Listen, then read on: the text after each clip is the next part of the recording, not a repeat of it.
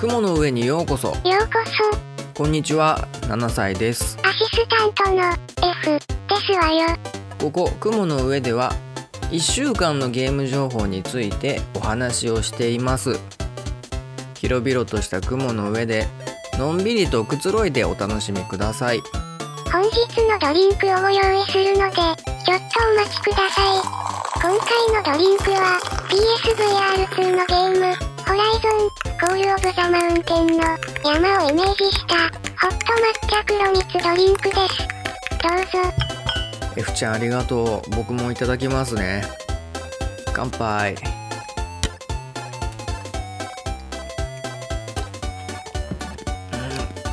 うん。美味しい、えー前回はねちょっとスケジュールの都合上 F ちゃんがねお休みをしていたんですけれども、えー F ちゃん、えー何かしていましたか？雲の上に自分のお部屋を作っててまだ途中。ああそうみたいですね。あ F ちゃんねあのツイッターをねやっておりましてね。えーその雲の上でお部屋作ってる様子をね時々ツイッターにアップしてるのでね。えーよかったらね、えー見てあげてください。お願いします。はいじゃあ行きましょう、えーお飲み物飲みながら一緒にゲーム情報を楽しんでいきましょう。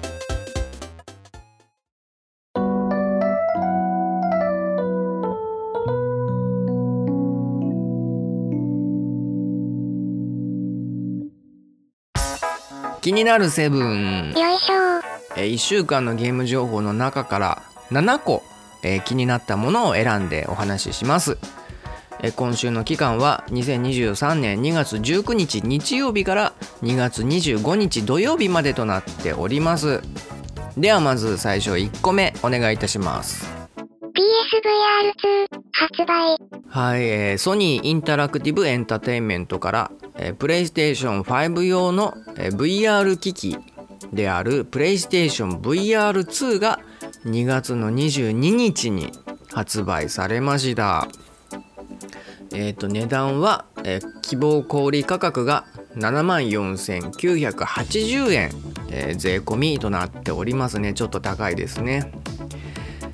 いやどうですかね。やもう買ってやってらっしゃる方はねもう何日か経って満喫してらっしゃるんでしょうけどね。すっごい羨ましいっすわ。えっ、とね僕はねすえっ、とすっごい欲しいんですけどね。まあ、ちょっとねまだまだしばらくは買わないでおこうかなと思ってるんですけれどもうーんちょっと欲しすぎて発売日の朝ぐらいから YouTube とかでね買った人の開封動画とか、うん、レビュー動画とか実況動画とかねもうほぼほぼ全全部見たんじゃないかっていうぐらい。も うもうしらみつぶしっていうのかな。もう見まくりましたね。もう詳しいですよ。感想に関しては。いやー羨ましいね。で結構ねあの、まあ、VR っていう特性上なのか感想が人それぞれ結構違ってまして。うんとね、えー VR ね酔う、えゲームをやってすごい酔ったっていう人とね全然酔わないよっていう人とね二極化してましてね同じゲームでもまあ全然意見が分かれてるなっていうところですね。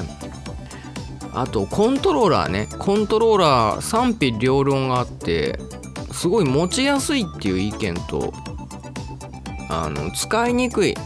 持ちにくいっていうかなんかボタンの配置がね使いにくいっていう意見がありましてね。そうね。画像を見ると確かになって思うところがあってあのプレイステーションボタンあと多分あのースイッチでいうところのホームボタンみたいな役割のボタンがあると思うんですけどそのボタンがねあの他のボタンを押す時に、えっと、同時に押しちゃいそうな位置にあるんですよ。干渉しちゃいそうな位置にあってね、まあ、確かにその配置言われてみれば画像上で見るとちょっとおかしな位置にあるなというのがありますね。でそう押し方によっては全然干渉しないということらしいのでね。まあいろいろテストプレイをした上でその位置にもなってるだろうし、まあ、ソニー的にはこれで大丈夫だっていうね、えー、ゴーサインが出たんでしょうけど、まあ、実際にいろんな使い方をする人の中ではちょっと干渉しちゃうっていう人も出てくるというところでね。まあ発売してみないとわからないことっていうのがあるんだろうね。うん、うん、まあそのなんだろうな。あのサードパーティーとかからもねこう対応のコントローラーとかも出てくるといいですね。こう選択の幅がね広がるとねいいかななんて思うんですけどどうですかね。はいすごい羨ましいです、えー、プレイステーション VR2 発売。うん。まあ年内にできれば買いたいなと思っております特にねアストロボットの新作が出るとなったらちょっとねちょっと無理してでも買っちゃおうかななんて思っちゃいますけどね。はい。まあ、僕は今後の楽しみにとっております。はい、では次、2個目のニュースをお願いいたします。 State of Play 配信。はい、えー、こちらはですね、えー、プレイステーションのソニーインタラクティブエンターテインメントが、えー、2月24日に、えー、 State of Play っていうね、えー、公式のね、えー、情報番組っていうのをね、えー、配信しました。生配信しましたね。これあのちょっと僕もちょっと期待してねあなんかね事前に、えー、こういうものを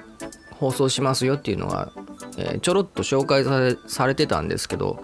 えー、その中で、まあ、メインとして扱うのはスーサイドスクワッドっていうねあの DC コミックのあの悪役の女の子かな？それのゲームが、まあ、メインですよっていうことは言われてたんだけれどもその他にねプレイステーション VR2 タイトルで今年の後半に発売するタイトルを5タイトル発表しますっていうことをね予告してたので僕はね個人的にねその VR2 のタイトルが気になってね勝手にねえっ、とそろそろチームは遊びアストロボット系のね新作出るんじゃないのかなって勝手な期待をしてね珍しくリアルタイムリアタイをしたんですよ。なんですけどまあちょっとね VR2 では、えー、なかったですね。その僕が勝手に期待したタイトルはなかったですね。うん。まあそこはちょっと残念かなって思ったんですけどね。まあ見てて気にな個人的に気になったタイトルは「グッバイボルケーノハイ」っていうゲーム。なんか恐竜恐竜のねキャラクターが出てくるアニメーションみたいなビジュアルのゲームなんだけどなんか世界が崩壊する直前みたいな設定らしくってその中で、えー、高校生だか大学生の生活を描くみたいなねなんかアドベンチャーゲーム。ナラティブアドベンチャーって書いてありますね。その動画で見るとなんか途中でね音ゲーみたいな要素も入ってたんですけどまあ、いろんな、えー、ミニゲームみたいのもいっぱいあるのかもしれないんですけれどもうん、うん、見た目のねこのポップさに反してねこう世界が終わっていく中で人々がどういう選択をしていくのかっていうねめちゃめちゃ重いテーマで描いてるのでねあ気になりましたね。ストーリーがね気になるね。ストーリーだよね。アドベンチャーだからね。え6月15日だってまあそんな先じゃないね。グッバイボルケーノハイこれプレイステーション5でしか売らないのかな？ああ PS4 版も売るんだ。あそっか。じゃあ僕も買えるねこれね。ああ気になるわ。ちょっとやってみたいな。あともう一個は気になるのはプレイステーション VR2 の、えー、Before Your Eyes っていうね。でこれはもうえパソコン版にゲームが発売されてるアドベンチャーゲームなんですけれども、えー、プレイヤーのまばたきを、えー、感知してそれをゲームに反映させてるアドベンチャーゲームっていうことなんですけどえパソコン版だとえ PC 用のウェブカメラを使ってえプレイヤーのまばたきを感知してたらしいんですけれどもプレイステーションだとプレイステーション VR2 を使ってねえプレイヤーのまばたきを感知するっていうことでえちょっと面白そうですね。え PC 版でも発売されててもえ評判はもういいっていう確約済みなので、まあ、面白そうかなと思いました。うんそんなところです。スーサイドスクワットは面白いんでしょうけどね。ちょっと僕はよくわからないな。まあでもねプレイステーション5用のねゲームの新作タイトル映像ばっかりだったっていうのもあってねどのゲームもねまあ当たり前なのかもしれないけどもうすごいね映像はすっごい綺麗な作品ばっかりでね。いや一昔前からしたら考えられない。ムービー上のクオリティのやつがリアルタイムで動いてるのばっかりでね、まあ、そこはすごいなって思いましたね、うん、はいまあそんな感じだったと思います。じゃあ次のニュースをお願いいたします。ムーンライダーズの岡田徹さん亡くなる。はいこちらはちょっと不法になってしまうんですけれどもえムーンライダーズっていうグループのキーボーディストでした岡田徹さんという方がですね心不全のために2月14日に亡くなったそうです。年齢は73歳だったそうですね。ムーンライダーズの公式のツイッターアカウントとか公式の Facebook ページなどで、えー、訃報が伝えられたそうです、え、葬儀は家族葬ですでに執り行っていたということだそうです。うん、でこの岡田さんという方はですねえ、ー、とですねゲームに関わりのある方で初代プレイステーションのコマーシャルのサウンドロゴっていうのを手がけた方らしくてですねえっ、ー、とあとそれと,、えーと、クラッシュバンディグーの、えー、初代のテーマソング「クラッシュバンジキュース」っていう曲ですね。これ CM ソングで使われてすごいおなじみの曲だっていうことでね。うん。映像を見たんですけどあ聞いたことあるわっていうね。クラッシュバンディグークラッシュバンディグーみたいな曲ですね。音程違うよって思われても。まあそんな感じっていうので伝わっていただければなと思いますけどね。うん残念ですね。そうね。この僕はそのあんまり詳しくないのでね。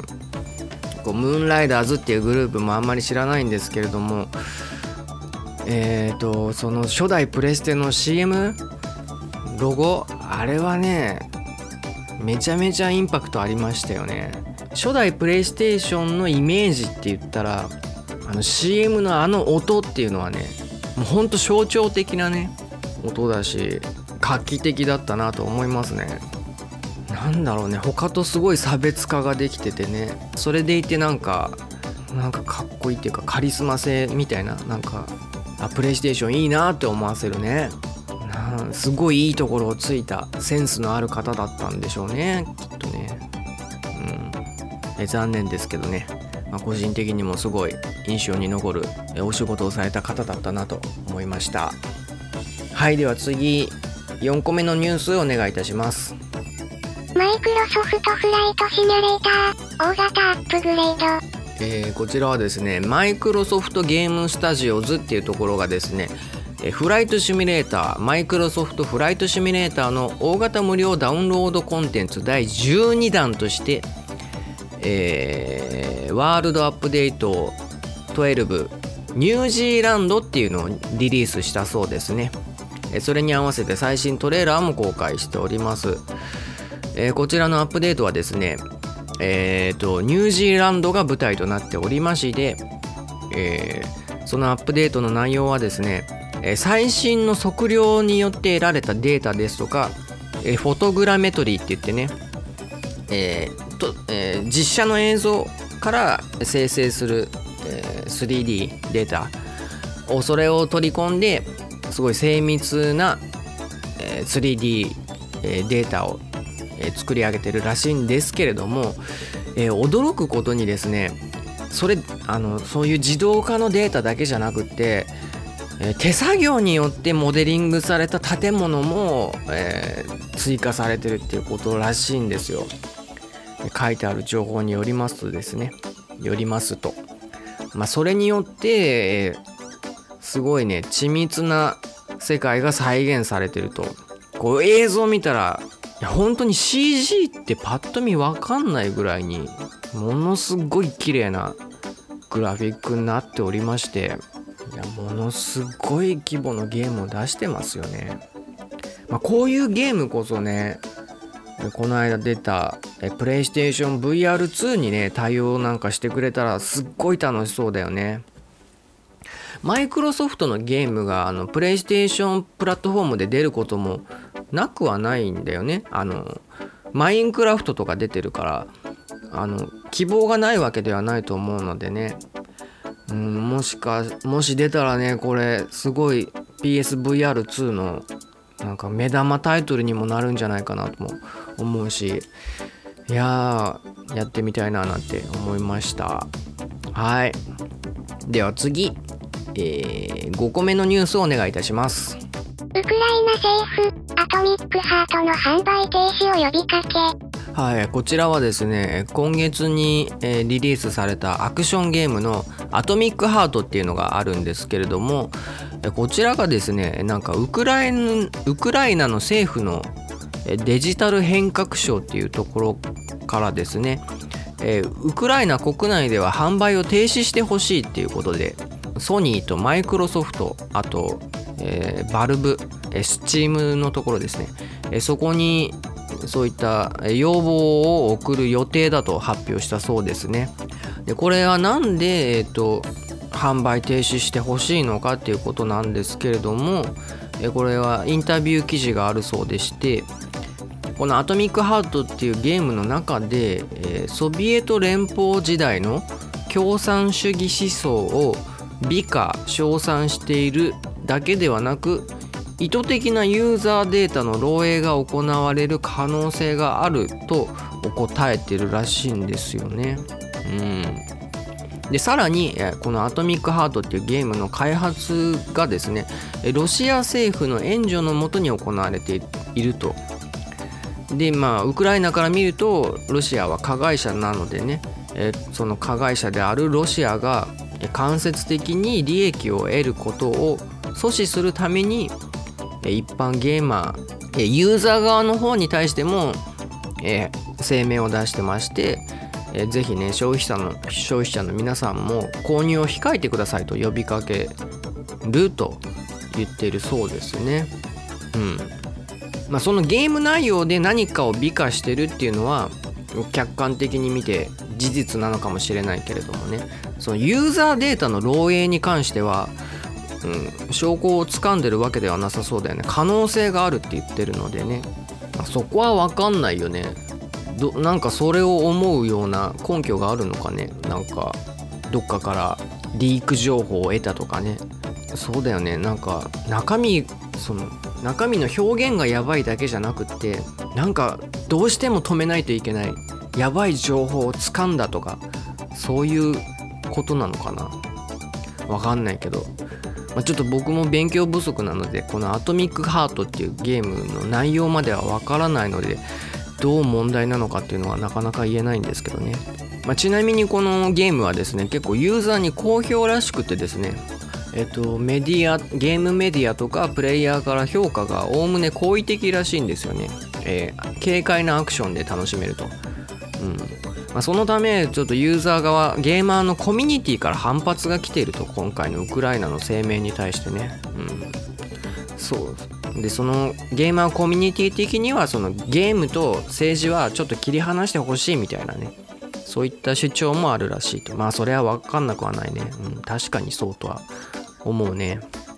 まあ、ちょっとわかんないね何どこまでの情報のゆえにそそういう声明を出してるかっていうのも、まあ、一般人視点だとちょっとわからないところなので何とも言えないかなというところですね、まあ、ユーザーとしては振り回される形になっちゃうね。うん、世界情勢がねこういうゲームに影響を与えてるっていうののすごい分かりやすい例になっちゃったね。まあ、ちょっと僕には難しい問題だなと思いましたが、うん、まあいろいろ世界は大変だなと思いました。はいでは次。6個目のニュースをお願いいたします。中学校英語教科書ニュークラウンのキャラクターグッズ発表。はいこちらはですね、えー、中学校の英語の教科書でおなじみのニュークラウンっていう教科書があるんですけどこれ地域によって違ったりするんですかね？僕のところも結構前なんですけれども同じ「ニュークラウン」っていうタイトルだったと思いますね記憶の限り。でそれでえっ、ー、とですねえっ、ー、と今現在もそうなのか分かんないけどキャラクターを担当されてるのがあのラブプラスのえーヒロインたちのキャラクターデザインを担当した、えー、箕星太朗さんっていう方が、えー行ってるらしいんですよ。その箕星太朗さんっていう方が描いてるキャラクターが今ニュークラウンに採用されてるらしいんですよね。でそれのキャラクターのグッズが出るっていうことでねえ今回発表があったそうです。え箕星太朗×ニュークラウン商品として出るそうですよ。なんかクリムオンラインショップっていうところから発売されるそうです。これは個人的にはびっくりしましたね。あの見たんですよそのグッズ。可愛いんですよね。可愛いっていう言葉が適切なのかな。まあ女の子キャラじゃだけじゃなくっていろんなね、えー人種って言っていいのかな。いろんな肌の肌とか髪色をしてるね人たちがいる、うん、可愛らしいな。絵柄は可愛らしい。キャラクターの絵があって、うん、面白いね。こういうキャラクターグッズまで出ちゃうっていうのが面白いなってでこの美濃星太郎さんっていう方はですねちょっと調べたんですけれどもえー、と今はフリーランスのイラストレーターとか漫画家もやられてるそうなんですけれどももともとはコナミに所属してたらしいんですよ。うん、でコナミに所属していた時は「えー、美濃太郎」っていうペンネームを使って活動されてたらしいんですよね。で退職後にその美濃太郎っていう名前が、えーコナミの方に所属してるうんコナミのものだっていうことらしくてね、まあ、揉めたかどうか知らないですけれども、まあ、退職後は別の名前を使って「えー美濃星太郎」っていうね名前でやられてるそうです。まあ似たような名前ですね。今本人って気づかれるようにしてるんですかね、うん、ラブプラスの絵可愛いっすもんね、うん。まあ、僕はラブプラス通ってないんですけどね。スマホ版をちょこっとやったぐらいなんですけどね。うん。いや羨ましいよ。なんかこう自分のさ好きなゲームのキャラクターのデザイナーさん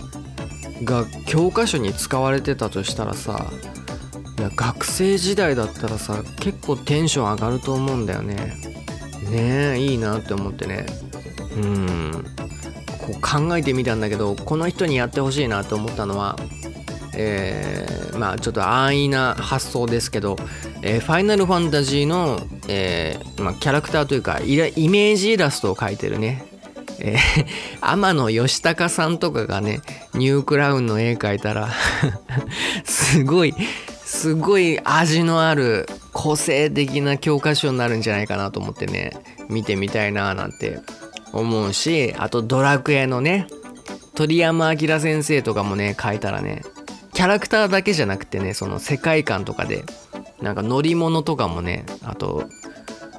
うん面白い建物の絵とかもね世界観ごと描いてくれたりしたらすっごいいい教科書になるだろうなとかね。いいね、うん、いろんな人に発注してねいや今時の子いいなって思いましたね。でも今時の子ラブプラス通ってないよねきっとね。あんまりありがたみを感じてないかもしれないけどね。むしろ大人の方が見たいっていう感じだよね、うん、まあ今時のキャラ、えー教科書事情ちょっと知れて面白いなと思いました、えーはいでは次7個目のニュースお願いいたします。サウジアラビア政府ファンド、任天堂株を買い増し。はい、こちらはですねサウジアラビアの政府系ファンドっていうなんかよくわからないんですけれどもそれのパブリックインベストメントファンドっていうのがあるらしいんですけれどもえそこがですね任天堂の株を保有してるんですけれどもその保有比率っていうのを7.08%から8.26%に引き上げたということをですね発表されたそうですね。えーでこれはですね、まあ、記事によるとその本当にあの株の保有比率を引き上げたっていうことしか書いてないんですよ。書いてないけど取り上げてあるんですよ。でなんでわざわざそんな数パーセントのね保有比率アップを取り上げてんのかなと思ったんですけど、まあ、ちょっとね、えーいろいろまあ僕株のね事情とかよくわからないんですけれども、まあ、ちょこっとね僕のあんまりない知識でねいろいろ調べてみたんですけれども、まあ、まずね任天堂の株大株主上位10上位10団体がえー、任天堂の公式ホームページに載ってるんですけれども、えー、去年のね9月30日段階のものしか載ってないのでそのサウジアラビアのファンドは反映されてないんですけれども、え去年の9月段階ですと、え一番株を持っているところがですね日本マスタートラスト信託銀行株式会社っていうところが一番の大株主なんですけれどもそこは持ってるパーセントが17.63%です。これが一番持ってるところ。一番持ってるところが17%です。で次に第2位のところなんですけれども2位が株式会社日本カストディ銀行っていうところでしてでここの持っている2位の持ち株比率は6.47%です。6.47なんですよ。で今回このニュースになっているサウジアラビア系ファンドがですね。持ってるパーセントは8.26です。ということはですよ。ということは去年9月からそのサウジアラビア政府以外のところに変動がなければの話ですけれども、えー、2位2番目に一番株を持っている。2番目に株を多く持っている団体株主っていうことになると。うん。すごい比率なんですよこれ。だからどうっていうのはよくわからないんだけれどもでさらにねちょっと調べてみたんだけどこの株の比率を多く持ってると何かいいことあるのかなっていうねちょっと調べてみたんだけど、えーと、10%以上の株を保有している株主のことを、えー、主要株主というふうにね、えー、呼んでるらしいんですよ。でその主要株主っていうのはですね議決権というのを持つらしいんですよね。で議決権っていうのは何かというと、えー、株主総会っていう場でえ直接企業の意思決定に関与ができるとえ今後この会社がどうやっていくかっていうところに対して口を挟める立場になれるという権利が10%以上の株主にはあるということらしいんですよね。で今8%なので、まあ、そこまでにはいってないんですけれどもまあどうなんだろうそこを目的としてんのかなわかんないけどねまあ、どちらにしろ10%にいかないにしても任天堂の株主の中ではもうかなり幅を利かせられてるね立場になってるのがサウジアラビアということらしいですね。うん、でちょっとさらにまたこれは打足なのかもしれないけれどもで今回なんでこういったニュースが出たかっていうことに関係してくるんですけれどもなんかねたくさん株を所有する時っていうのはなんか勝手にその株の売買できないらしくってえっとね5%以上のその株を保有する場合は大量保有報告書っていうのを金融庁に提出しないといけないらしいんですよね。うん、なんかこれそういったなんかルールがあるらしいんですよ。よく分かんなかったんだけど。でなんでこういった大量保有報告書っていうのが必要なのかっていうと株価がね、えー、予想外の動きをするとなんかいろいろ問題があるらしいんだよね。でそれを避けるためにですね、えー、情報を公開して市場の公平性とか透明性を高めて一般の投資家を保護することっていうのが必要らしいんですよ。でそのために大量に株を保有する時は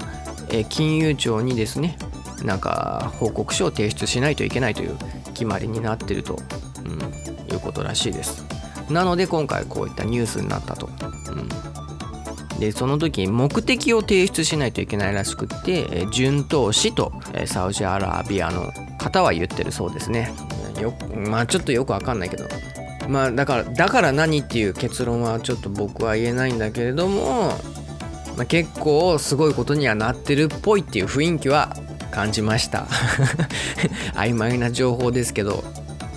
うん、はい。みたいな感じで、えー、以上が、えー、気になるセブン7個だったんですけれども、え今週はその他にですね、えー、睡眠改善 RPG 夢物語っていうのがですね2月23日に配信開始されたそうです。うん。夢ん？なんかより良い睡眠を得るためのゲームだそうです、うん、面白いですね。えその他ですねフォールガイズがですね今後アップデートをすると予告しているそうです。その情報を公開したということででその内容が、えー、最大ロビーサイズが60人から40人に縮小するということらしいですね。でそしてですね今後クリエイティブモードっていうものが追加されると。うん。なんか自分で作ったりできるってことなんですかね。はい、でその他あったニュースとして東京インディーゲームズサミットっていうイベントが3月4日に東京都武蔵野市で開催されるということが情報があるんですけれどもえなんとここのですねそのイベントのメディアパートナーというものの一つにですね、えー、ポッドキャスト番組のゲームなんとかさんがですね名を連ねておりまして、えー、びっくりしたんですけれどもなんかすごーっていうのは思ったんですけど、うん、具体的にどういうことなのかはちょっとよくよくわかんないけど、まあ、なんかすごいっすよね。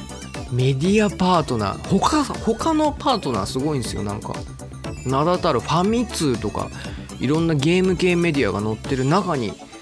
ゲームなんとかっていうロゴがドカーンと載っててねすごいなすごいな このイベントの何？え何なんですかね？まあ分かんないから、楽しみにしてます。ゲームなんとかさん側からこのこれに関する続報とかもちょっと注目したいなと思っております。はい。以上、えー、気になるセブンでした。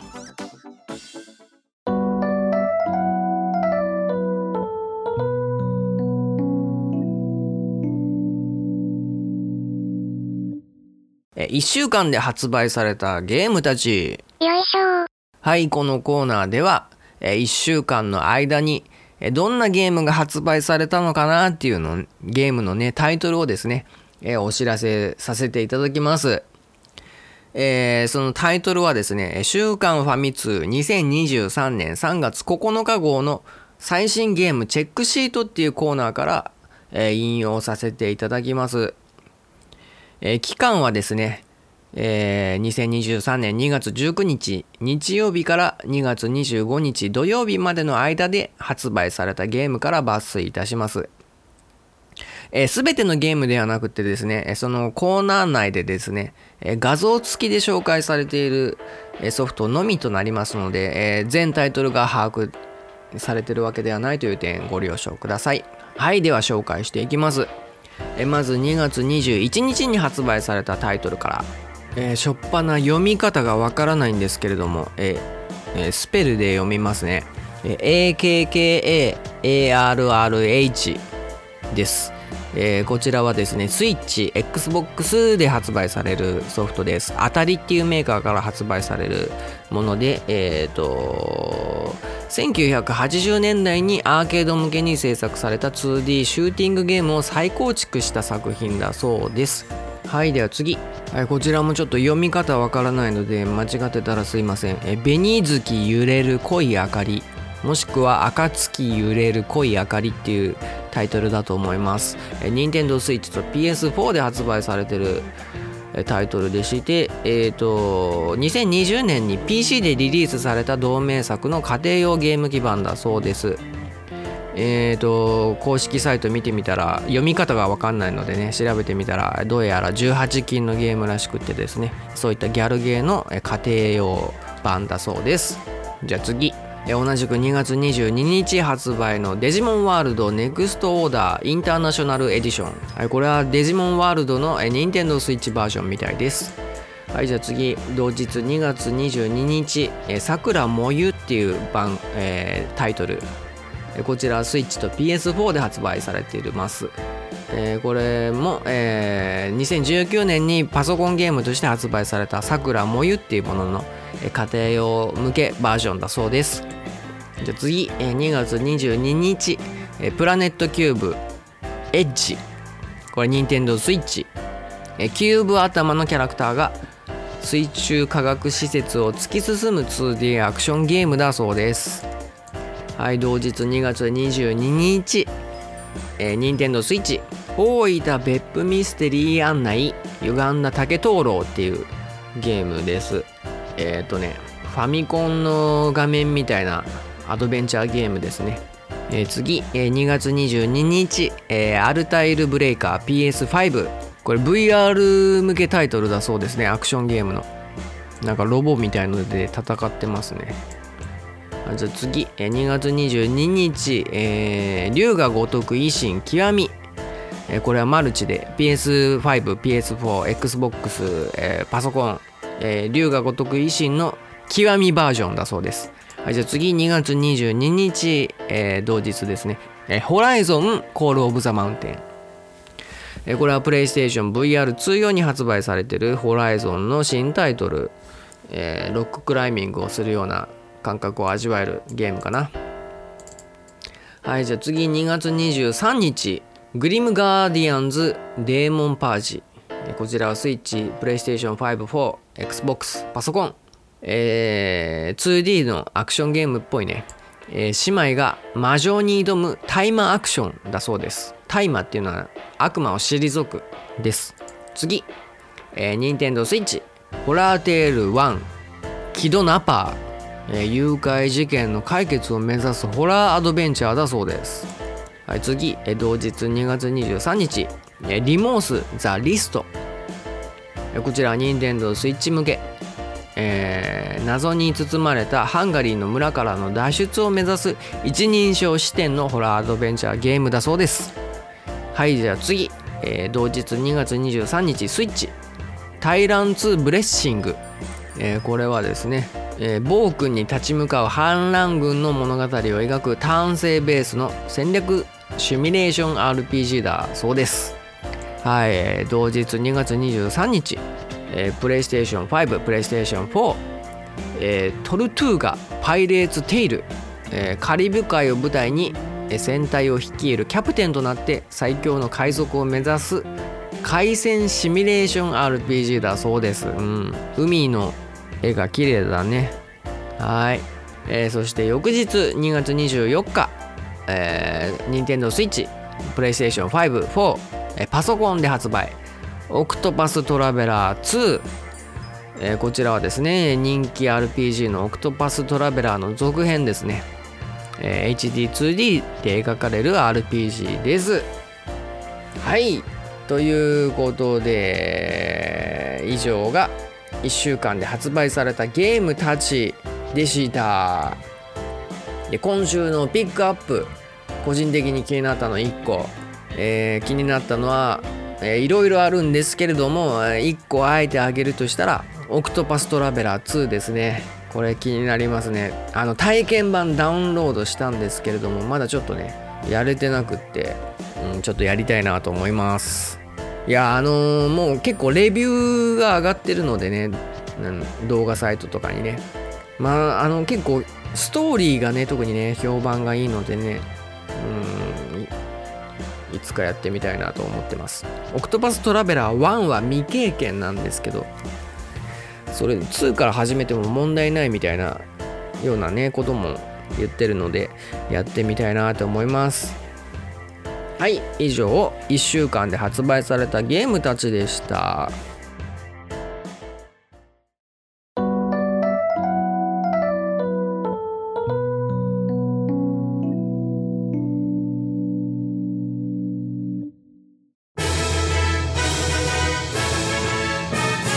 ゲームのランキングに合いの手30よいしょ。このコーナーでは、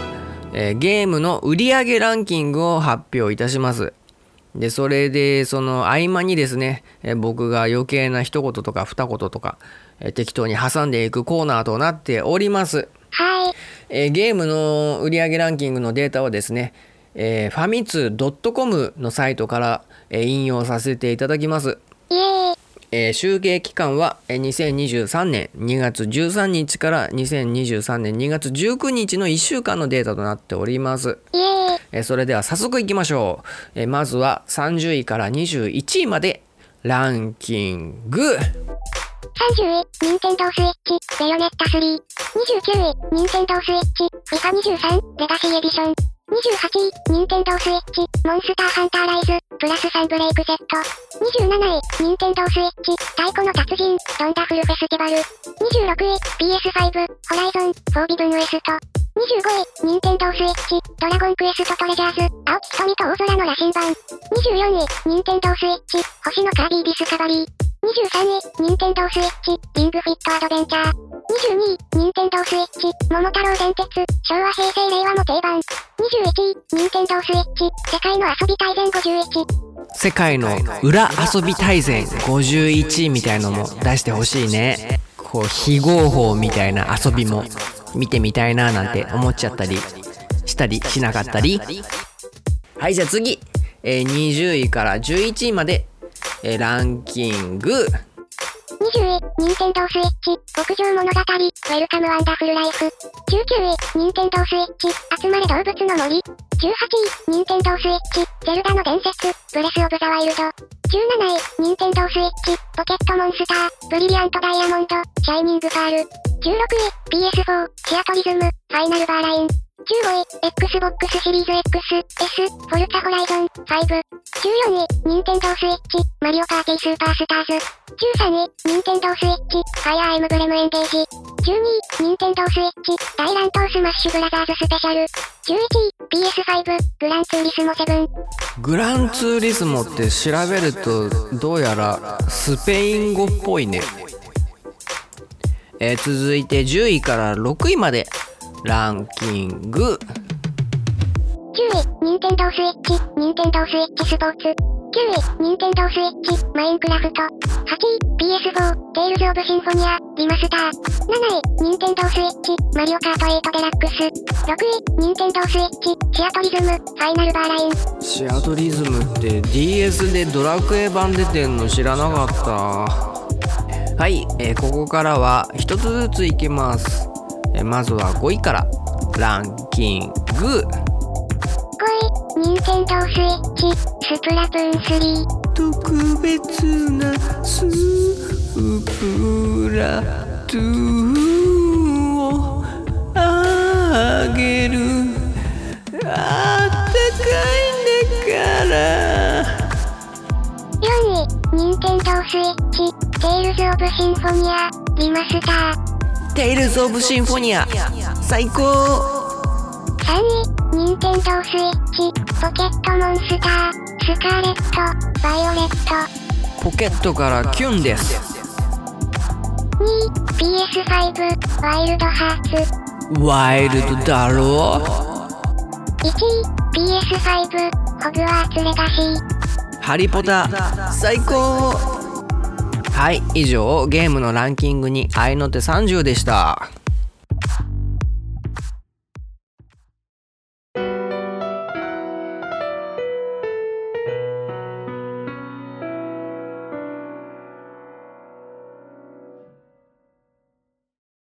えー今回もゲームの情報のお話をしましたがいかがだったでしょうか、えー気になる情報ありましたでしょうか、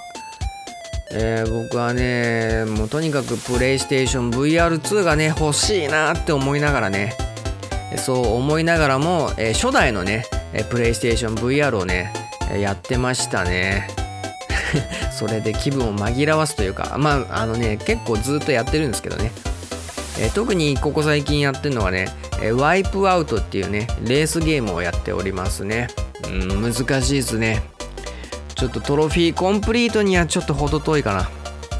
うん。でそれとねえっ、と「ファイナルファンタジー132」の、えー実況をね、えーここ最近になって投稿し始めておりますのでね、えーもしよかったらですねちょっと覗いていただけると嬉しいなと思います。はいはい。はいそんな感じで、えー今回第34回目を終えようとしているんですけれども、えー F ちゃん、はえー今回いかがだったでしょうか？い。リアルにつまらなかった。そうですか頑張りますね、えー何かしらのメディアパートナーにね、えーなれるようにね、えーそこ目指して頑張ろうかなと思っておりますウケるえー F ちゃんのように、えーこの番組に対して、えーご意見ご感想苦情励ましなどありましたら、えーどうぞお気軽にご連絡くださいませ、えーメールアドレスはファイナル7歳アットマーク Gmail.com です、えーもしくは、えー概要欄に記載しておりますお便りフォームからご連絡いただけると嬉しいです。よろしくお願いします。えーまたツイッターの方で、えーハッシュタグ雲上芸、えーもしくはハッシュタグ雲の上芸で、えー感想なんかをつぶやいていただけるととってもありがたいですよろしくお願いします。はいそんなところで、えー今回はこの辺までとさせていただこうと思います、えーここまでお付き合いいただきどうもありがとうございましたありがとうございました。えーまたよかったら次回も、えーここ雲の上にお越しください待ってます。それではまたさようなら。またね